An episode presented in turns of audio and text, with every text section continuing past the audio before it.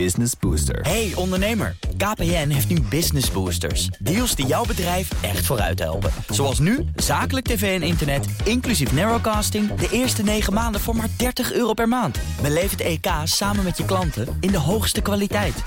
Kijk op kpn.com/businessbooster. Business Booster. Het is trouwens Xiaoping, hè? Oh, niet Xpeng, het is Xiaoping. Oeh, daar ga ik even nat, hè?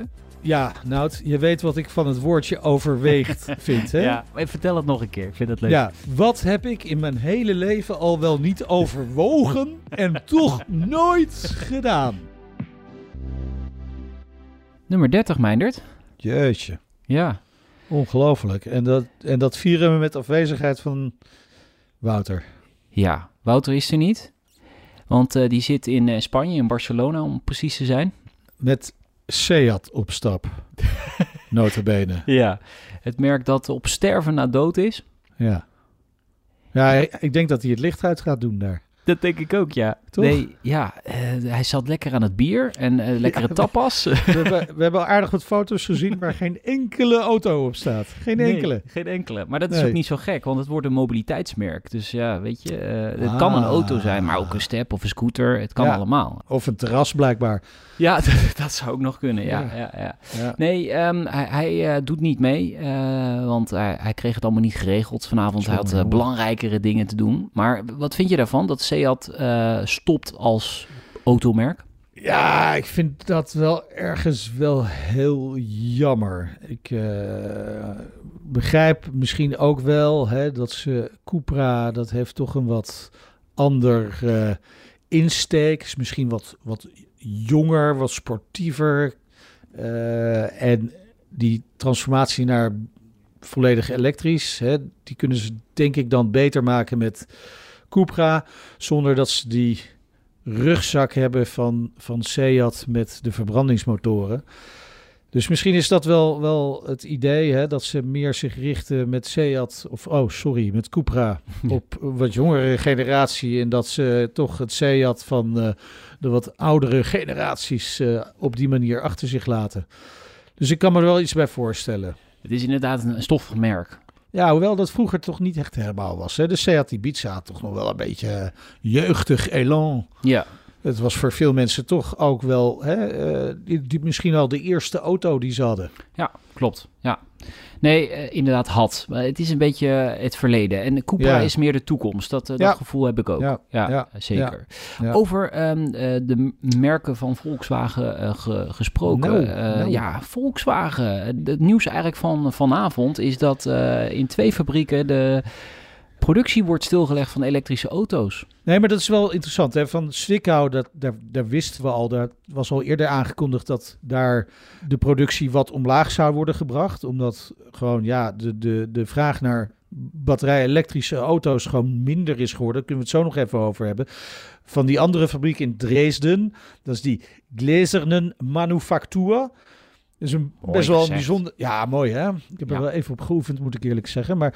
Het is wel een bijzondere fabriek. Die bestaat pas sinds 2002. Het is een fabriek, het zegt het al, Gläsernen. Bestaat voor een heel groot deel uit glas. En mensen kunnen daar dus gewoon echt kijken hoe het productieproces van een auto in zijn werk gaat. En dat is wel onwijs leuk. Het is een uitje.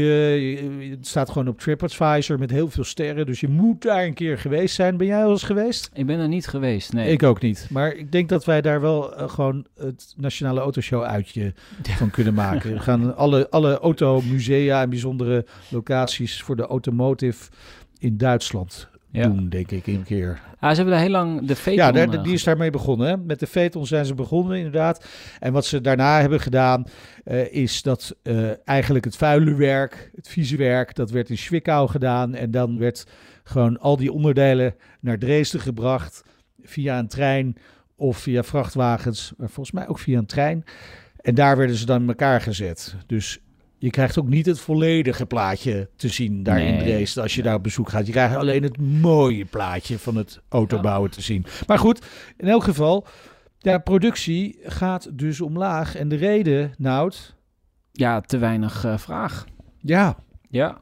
En ik begrijp dat wel. Weet je, de tijden waarin we nu leven met hoge inflatie. Ja, mensen rekenen eerst even uit voordat ze een auto gaan kopen. Ja. En zeker een elektrische, die ook nog duurder is.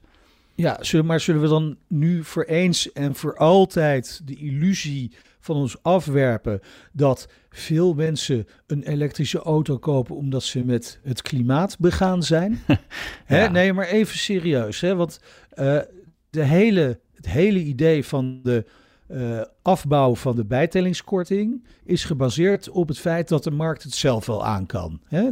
Dat mensen nu zo langzamerhand uit zichzelf wel een elektrische auto zouden kopen, want de productie van die auto zou veel goedkoper worden. De batterijen zouden goedkoper worden. Alles zou goedkoper worden van die auto, waardoor die zou kunnen concurreren met een auto met een verbrandingsmotor. Nou, zou je, als je heel goed rekent, bij sommige modellen nog wel kunnen berekenen dat die in zijn total cost of ownership, hè, misschien over een paar jaar berekend goedkoper is dan een auto met een verbrandingsmotor. Maar heel weinig mensen kijken zo. Die kijken gewoon, ja, hallo, wat kost het me nu om zo'n auto aan te schaffen? En wat kost het me om een tank te vullen of om de accu's te vullen? Ja. En dan gaat die berekening gewoon scheef. En dat doen mensen dus niet. Mensen kopen ook gewoon met de portemonnee. Misschien willen ze best wel een keertje elektrisch rijden, maar ze kijken gewoon, wat zit er in mijn portemonnee? Wat kan ik per maand uitgeven? Wat gaat het me kosten? Dus helaas, klimaat, helaas. Klopt, deels met je eens. En daar komt nog bovenop dat er natuurlijk iets aan de hand is in die markt. Hè, met Tesla die prijzen verlaagt. Ja. Er zijn andere fabrikanten die nu interessanter zijn voor mensen. En daar is dus Tesla er eentje van. En dus is Volkswagen minder interessant, bedoel je? Ja, Volkswagen heeft vanaf het begin af aan aangegeven, wij gaan niet mee in Europa in de prijzenslag, in de prijzenoorlog. En het lijkt er een beetje op dat ze dat zich gaan bekopen. Dat kan ik niet helemaal hard maken natuurlijk, maar nou ja, je zou even naar de verkoopcijfers van Volkswagen moeten kijken, want ik denk dat zij daar dolblij zijn dat ze nog auto's met verbrandingsmotoren hebben op dit moment. Dat is de keurig waar het bedrijf nog op draait. Natuurlijk. Ja, ik denk dat ze niet echt veel geld verdienen met de elektrische auto's op dit moment. We hebben natuurlijk ook een hoop Chinese merken natuurlijk die er bovenop zijn gekomen. Maar ja, ieder zelfrespecterend merk is bezig met elektrische auto's. Laten we nou even serieus kijken naar die Chinese merken. Hè? Want daar wordt continu van geroepen, oh, die zijn zo goedkoop. Oh, en ze komen allemaal massaal. Ja, dat valt nog wel tegen. Hè? Ze zitten toch allemaal in diezelfde prijsrange ongeveer van Europese elektrische auto's en Tesla. Sterker nog, Tesla is vaak zelfs goedkoper dan veel van die Chinese auto's, elektrische auto's. Ja. Er zijn er een paar, absoluut. Hè? MG en BYD heeft echt goedkope modellen. Maar daarbuiten is het gewoon, die komen allemaal eerst met een groot premium auto, met een vorstelijke bedragen erop. En dat werkte bij Tesla destijds, hè, omdat er gunstige bijtellingsregels waren, hier in Nederland in ieder geval. Tesla kreeg bakken met subsidie uit Amerika. En die hebben inderdaad elektrisch rijden sexy gemaakt. Hè? Die Model S toen die kwam, die was echt wel revolutionair. Dat zou je echt wel kunnen zeggen. In ieder geval in de beleving. Hè? We kunnen nou niet zeggen dat hij de markt volledig heeft op zijn kop heeft gegooid. Daarvan zou je eerder kunnen zeggen dat heeft de Model 3 misschien wat meer gedaan.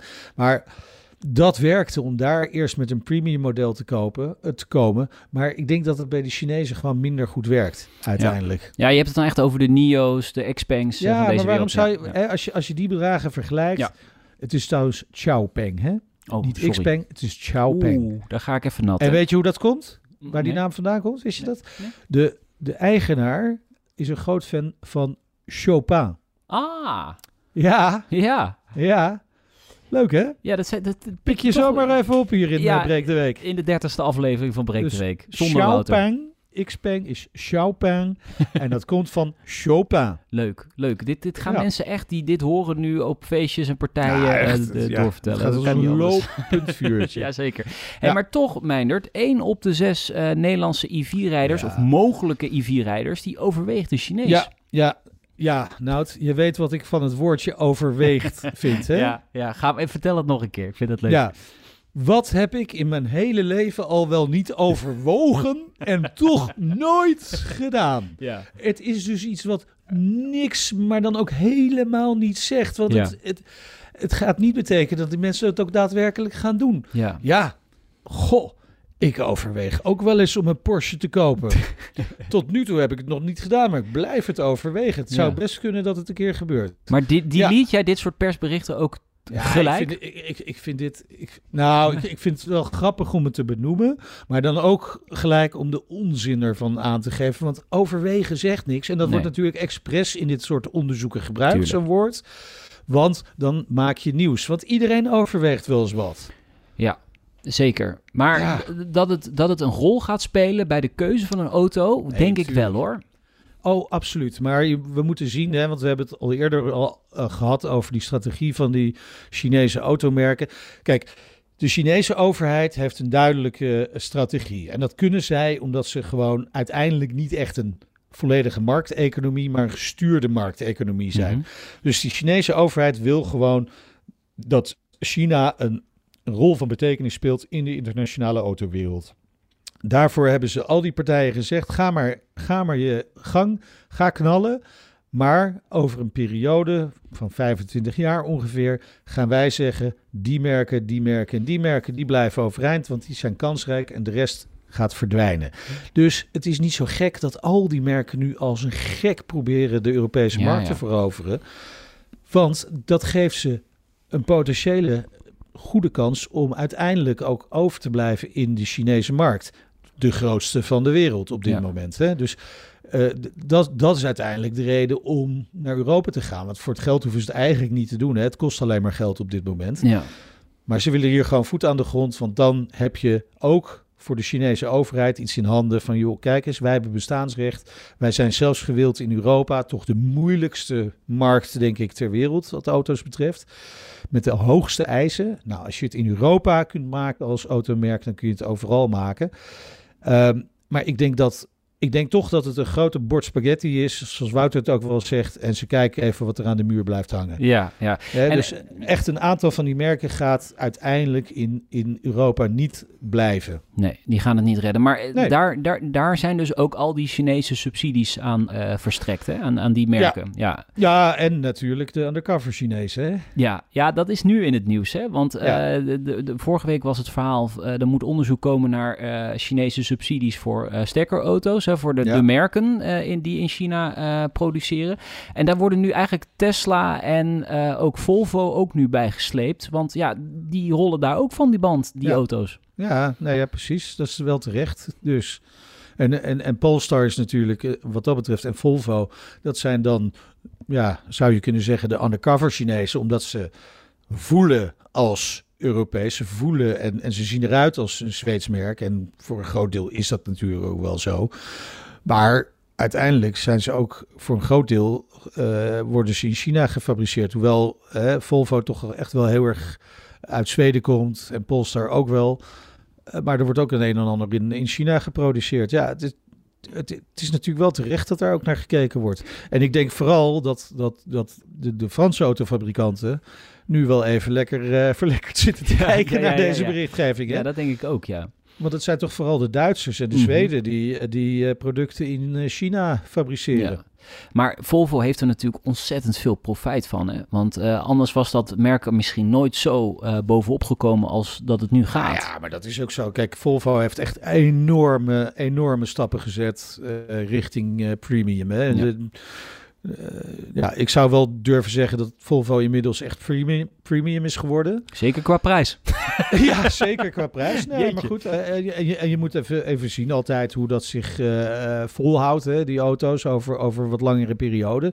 Maar ja, Volvo stond natuurlijk al bekend om zijn degelijkheid. Nou, als je die ook nog eens kunt koppelen aan bepaalde uitstraling, premium uitstraling, ja, dan heb je wel iets moois te pakken natuurlijk. Dus ik denk dat Volvo echt enorm heeft geprofiteerd van Chinese geldschieters. Ja. Ja, ik hoor dat de EX30, dus dat is model onder de XC40, hè, de nieuwe elektrische SUV, de kleinere SUV van Volvo, dat die echt heel hard gaat, ook in Nederland. Dat het echt warme broodjes. Ja. Ja, zeker in de leasemarkt, waar natuurlijk kijk, prijs een rol speelt. Hè?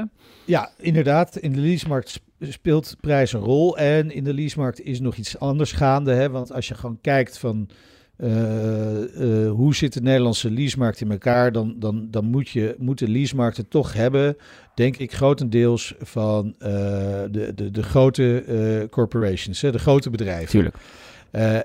En dat zijn de bedrijven die zeggen van ja, wacht even, wij zijn zo in de picture, wij moeten, en ik ga er even vanuit dat dat ook intrinsiek gemotiveerd is, maar wij moeten sustainable zijn. Wij moeten zorgen dat wij in onze boeken gewoon die auto, dat CO2-verbruik omlaag brengen. Ja, dat doe je bijvoorbeeld door iedereen te verplichten. En dat doen de grote banken, maar andere grote bedrijven ook. Die verplichten hun medewerkers, je mag een leaseauto, maar dan wordt het er wel een elektrisch. Ja, en met die bijtellingskorting die gewoon verdwijnt, zo langzamerhand. Hè? Want wat is het nu nog? Je krijgt nog 16% ja, over de eerste 30.000. Ja. Nou ja, dan worden heel veel batterij-elektrische auto's, waaronder die Chinese auto's die we hebben genoemd, zo NIO, Xpeng, Xiaoping. Ja, moet je wel goed uitspreken. Hè? Ja, sorry. Ik moet er nog een beetje aan wennen. Maar die worden dan gewoon voor de lease eigenlijk niet zo heel erg interessant meer.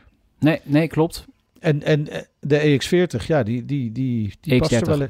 Oh, sorry, EX30. Ja. Het gaat zo hard, hè? Ja, het gaat zo hard, joh. Nee, dus die begint volgens mij bij 35. Dus ja, weet je, dan... Ja, precies. Dan heb je inderdaad 22% over €5.000. En de rest betaal je 16%. Ja, dan wordt het een aantrekkelijke auto. Ja, ik begrijp het wel. Ik denk dat die auto wel de XC40 dwars gaat zitten. Ja, maar goed, dat moet Volvo zelf maar oplossen. Begin deze week ook een bericht over waterstof. €125 miljoen wordt er beschikbaar gesteld om waterstof weer eens nieuw leven in te blazen. Want dat kunnen we toch echt wel zeggen. Hoe heb jij dat bericht bekeken? Psst. Weet je wat dat was? Een druppel op een gloeiende plaat. Ja, €125 miljoen. Ja, dat is toch helemaal niks meer tegenwoordig. Ja, ik heb het niet op mijn bankrekening, hè? Nog steeds net niet. Nee. Maar anders zou ik overwegen. Ik vind dat echt heel weinig. Dit geeft aan dat ze er denk ik toch niet echt in geloven. Nee. Of dat ze vinden dat de markt het... Want wat wordt er met die subsidie gedaan? Is dat zo dat dan bedrijven hun eigen tankstationnetje kunnen krijgen... Ja. Maar dan moeten ze wel zelf zoveel vrachtwagens gaan kopen... Ja, dat is hoe het een beetje is ingestoken door het ministerie. Dus je krijgt subsidie voor een tankstation... en daar moet je 10 à 15 auto's of vrachtwagens of bussen voor operationeel hebben... om dat dan rendabel te maken. Ja. Want we hebben wel eens uitgezocht wat een tankstation kost. Hè? Een echt tankstation, dat is volgens mij €20 miljoen. Dus potentieel... Ik neem aan dat dit andere soort tankstations zijn. Dat dit niet tankstations zijn waar iedereen dan ook waterstof mag komen tanken, gok ik. Ja, dat het echt alleen maar voor dat bedrijf is. Want anders dan kun je er net 5 neerzetten. Ja, precies. Nee, dat schiet gewoon niet op. Dat schiet totaal niet op, natuurlijk. Maar eigenlijk voor de auto is het al min of meer gedaan, toch? Dat waterstof. Het hangt er een beetje van af hoeveel gas een aantal autofabrikanten er nog op wil geven. Hè, zoals Toyota, maar ook de Koreanen en misschien BMW. Want die zitten toch ook altijd wel weer te flirten met waterstof. Hè. Die hebben het nog steeds niet helemaal opgegeven. In Duitsland hebben ze toch ook wel echt wel wat meer werk gemaakt van het bouwen van waterstoftankstations. In Duitsland is het, voor de Nederlandse markt, maar je moet niet alleen maar naar de Nederlandse markt kijken. Hier zijn de afstanden dusdanig kort dat je hier prima af kunt met een batterij-elektrische auto natuurlijk. Ja. Dat is geen enkel probleem. In Duitsland is dat toch wel net iets anders. Daar zijn de afstanden toch wat groter. Zijn mensen in het bedrijfsleven ook gewend om langere afstanden te rijden. En die hebben gewoon niet de zin om de tijd om een half uur of langer aan zo'n lader te staan. Nou, is die ontwikkeling van die snelladers gaat ook wel vrij hard. Hè? Dus Ja, ik vind dat moeilijk hoor, voor personenauto's, ja. Waterstof. Ik denk toch echt, ook omdat de vraag van de industrie en van de vrachtvervoer denk ik zo groot zal zijn dat er weinig ruimte meer is voor de personenauto's.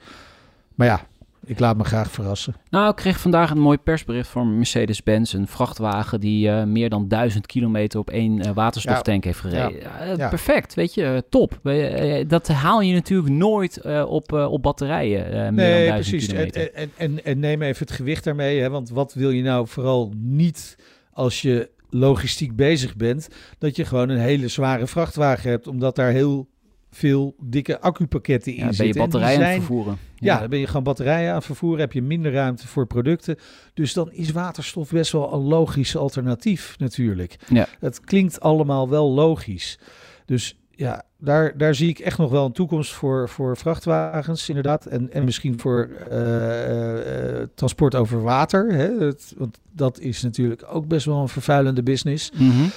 Daar zou waterstof echt wel een goede toekomst kunnen hebben. Maar kun je zo snel opschalen om het ook interessant te maken voor auto's? Dat vraag ik me heel erg af. En heb je dan niet al de boot gemist? Ja, maar die 125 miljoen, is dat dan eigenlijk toch een beetje weggegooid geld? Nou, ik weet niet of het weggegooid is, maar het is wel heel erg experimenteel geld, vind ik, op deze manier. Ja, als je ziet niet wat echt een duidelijke keuze van we gaan deze kant op. Ik heb toch ook wel eens gehoord, hè, weet je, Nederland wilde de gasrotonde van Europa worden. En dat hoor je ook wel over waterstof, dat Nederland een belangrijke rol wil spelen in de waterstof-economie. Ja. Daar blijkt 125 miljoen euro, blijkt er niet uit. Nee, je hebt echt veel en honderden, misschien wel miljarden nodig om dit. Ja, zeggen, precies. Ja, zeker. Ja. Oké, Sergio Pérez wil ik ook nog even naartoe. Ja. Heb jij met hem te doen of denk je, hij is in die Red Bull gaan zitten en als je daarin gaat zitten, dan word je beoordeeld en dan is dit het eindresultaat. Ja, nee, ik heb wel met hem te doen. De grote vraag is, waar ligt het nou aan? Hè? Dat hij zo matig presteert. Want hij heeft ook wel periodes gehad dat hij best wel goed presteerde in de Red Bull. Soms zelfs Max Verstappen wist te verslaan. Niet heel vaak, maar het is wel gebeurd. Ja. Maar, nou ja, weet je, het lijkt wel alsof bij kamp Perez of alsof die in huis in Mislintat zit. Want er gaat echt bij Perez net zoveel verkeerd als bij Ajax. Ja. Het is echt ongelooflijk dramatisch wat daar gebeurt. Ja, Japan was heel erg. Ja. Er ging echt alles wat fout kon gaan, alles ging fout. Precies. Maar hoe lang gaat dit nog door? Hoe blijft hij gewoon in die auto zitten, ook volgend jaar? Of denk jij dat er nu toch wel iets gaat gebeuren? Ja, ik denk dat het zo langzamerhand onhoudbaar wordt. Hè? En Helmut, die is... is geen groot fan van hem, volgens mij. Nee, hij heeft al wat uitspraken gedaan. Die heeft hij weer gerectificeerd later. Maar dat waren geen leuke uitspraken. Nee. Hij is ik begrijp wel dat Antonio Pérez, de vader van Sergio, die zegt nu toch echt dat Perez, dat heel Red Bull rondom Max Verstappen is gebouwd. Ja. En dat is natuurlijk ook zo. Tuurlijk. Ja. Dus de man die het wel doet natuurlijk. Ze hebben Perez opgegeven. Het is Max. Alles draait om Max. Ja, je wilt Perez natuurlijk wel nog tweede laten worden. Dat is wel mooi ook voor je kampioenschap natuurlijk. Heb je ook alweer binnen natuurlijk, wat dat betreft. Dus, nee, maar je wil wel, wat dat betreft, zo'n clean sweep hebben. Gewoon dat Perez tweede in het kampioenschap, het rijderskampioenschap wordt. Want dan heb je echt gewoon alles te pakken wat je te pakken kunt krijgen ongeveer. Ja. Hè, op een paar races na, zoals Singapore. Maar verder heb je echt alles gepakt. Heb je werkelijk een voortreffelijk seizoen. En ja, dit is gewoon wel een beetje een smetje op dat hele seizoen van Red Bull. Maar ja, de vraag is inderdaad wel terecht die je stelt van wie is er bereid om daarnaast te gaan zitten. Ja. Ja. Nou, hè, dan, waar kom je uit? Ik bedoel... Ja. Als je kijkt naar de talenten die op de grid staan op dit moment, dan zou je heel graag naar een Norris willen kijken. Of, maar die wordt ook verslagen door Piastri. Ja, precies. Ja. Piastri, hele goede coureur. Ja. Maar die zitten nu bij McLaren waar het eigenlijk alleen maar bergop gaat. Ja. Dat gaat alleen maar goed. Nou, ik zou een Alonso leuk vinden. Maar dat gaat natuurlijk niet gebeuren, want die heeft een goed contract volgens mij met Aston Martin. Ja, die is zich zak aan het vullen met Saudi-dollars. Ja, precies. Hamilton zou natuurlijk tof zijn, maar die heeft net bijgetekend. Dus dat gaat hem ook niet worden. De enige coureur die het naast Verstappen goed heeft gedaan, is Ricardo. Ja. En ja, die heeft natuurlijk nu even ook weer een pechseizoen. Net het stoeltje ingenomen van ons aller Niek. Ja. Maar ik zou toch zeggen van waarom ga je met hem niet weer in zee? Hij heeft het in het verleden bewezen. Het is geen pannenkoek. Hij heeft ook eieren voor zijn geld gekozen. Ja, hè, toen Max goed werd. Kijk, nu is hij inmiddels zijn stoeltje kwijtgeraakt in de Formule 1. Hè? En is hij denk ik wat... ja. Zijn kansen op wereldkampioenschappen, die zijn natuurlijk gewoon weg. Ja. Als hij nog serieus wil rijden, dan heeft hij nu bij het zusterteam AlphaTauri natuurlijk een kans. Hè, zodra zijn duim weer normaal doet. En dan zou een stap terug naar Red Bull zou natuurlijk best wel een idee kunnen zijn. Maar ja, je kunt ook... Kijk, dat is het grappige, dat veel van die coureurs die het dan... bij Max niet lekker doen. Naast Max, maar vervolgens naar een ander team gaan, dan wel opeens goed presteren. Albon, Gasly heeft het natuurlijk bij AlphaTauri heel goed gedaan. Heeft het ook op het begin bij Alpine best goed gedaan. Het gaat nu weer even wat minder. Maar ja, dus ik zou toch mijn... Ik zou toch inzetten op Ricardo, denk ik. Oké, nou, ben benieuwd. We gaan afronden. Toch wel, hè? Vrijdag te gast, ik moet eigenlijk zeggen ex-pomphouder, Ewout Klok. Leuk. Hij gaat ook de Tweede Kamer in, mogelijk. Oh. Het ligt een beetje aan hoeveel zetels de VVD gaat krijgen. Oh, voor de VVD. Ja. Dus misschien gaat hij echt eens een keer iets aan die accijns doen. Ja, en het kwartje van Kok moet terug. Gaan we hem allemaal vragen vrijdag. Hij heeft zijn pompstation overgedaan. Dus hij is binnen. Hij is gewoon binnen. Ja, hij is gewoon lekker binnen. En dan de politiek in. Ja. Oh. Ja. Mooi hoor. Even iets terug doen voor het land. Ja, precies. Mooi. Dat wou ik net zeggen. Ja. En Defenture. Interessant defensiebedrijf in Nederland. Ja. Maken voertuigen voor het leger. Bestaat 10 jaar en vrijdag komt de CEO bij ons langs. Gaan we dan eindelijk eens een keertje rijden met zo'n ding? Ja, ik heb het al heel vaak beloofd op BNR dat we het echt gaan doen. Bas van Werven wil mee, Iman Verhips wil mee, wil mee, gewoon met de hele Wouter bende wil mee. Gaan we gewoon met de hele BNR-bende gaan we een keer een Defenture daarin. Waar is het? Loon op Zand gaan we lekker heel Loon op Zand kapot rachen. Ja, precies. Heerlijk. Dus dat aanstaande vrijdag dus in de Nationale Autoshow om 3:00 bij ons op BNR. Oké, tot dan. Tot dan. Dankjewel, Meijnerd. En hopelijk volgende week weer Wouter aanwezig. Ja, maar we hebben hem niet echt... Nou, een beetje. Tuurlijk. Ja, hij is altijd wel lang van stof, hè? Ja, vind ik ook. Ik heb het geprobeerd nu ook te doen. Dat is best aardig gelukt. Ja, gaat wel lekker, ja. Ja, toch? Ja, vind ik wel. Goed gedaan. Oké, doei.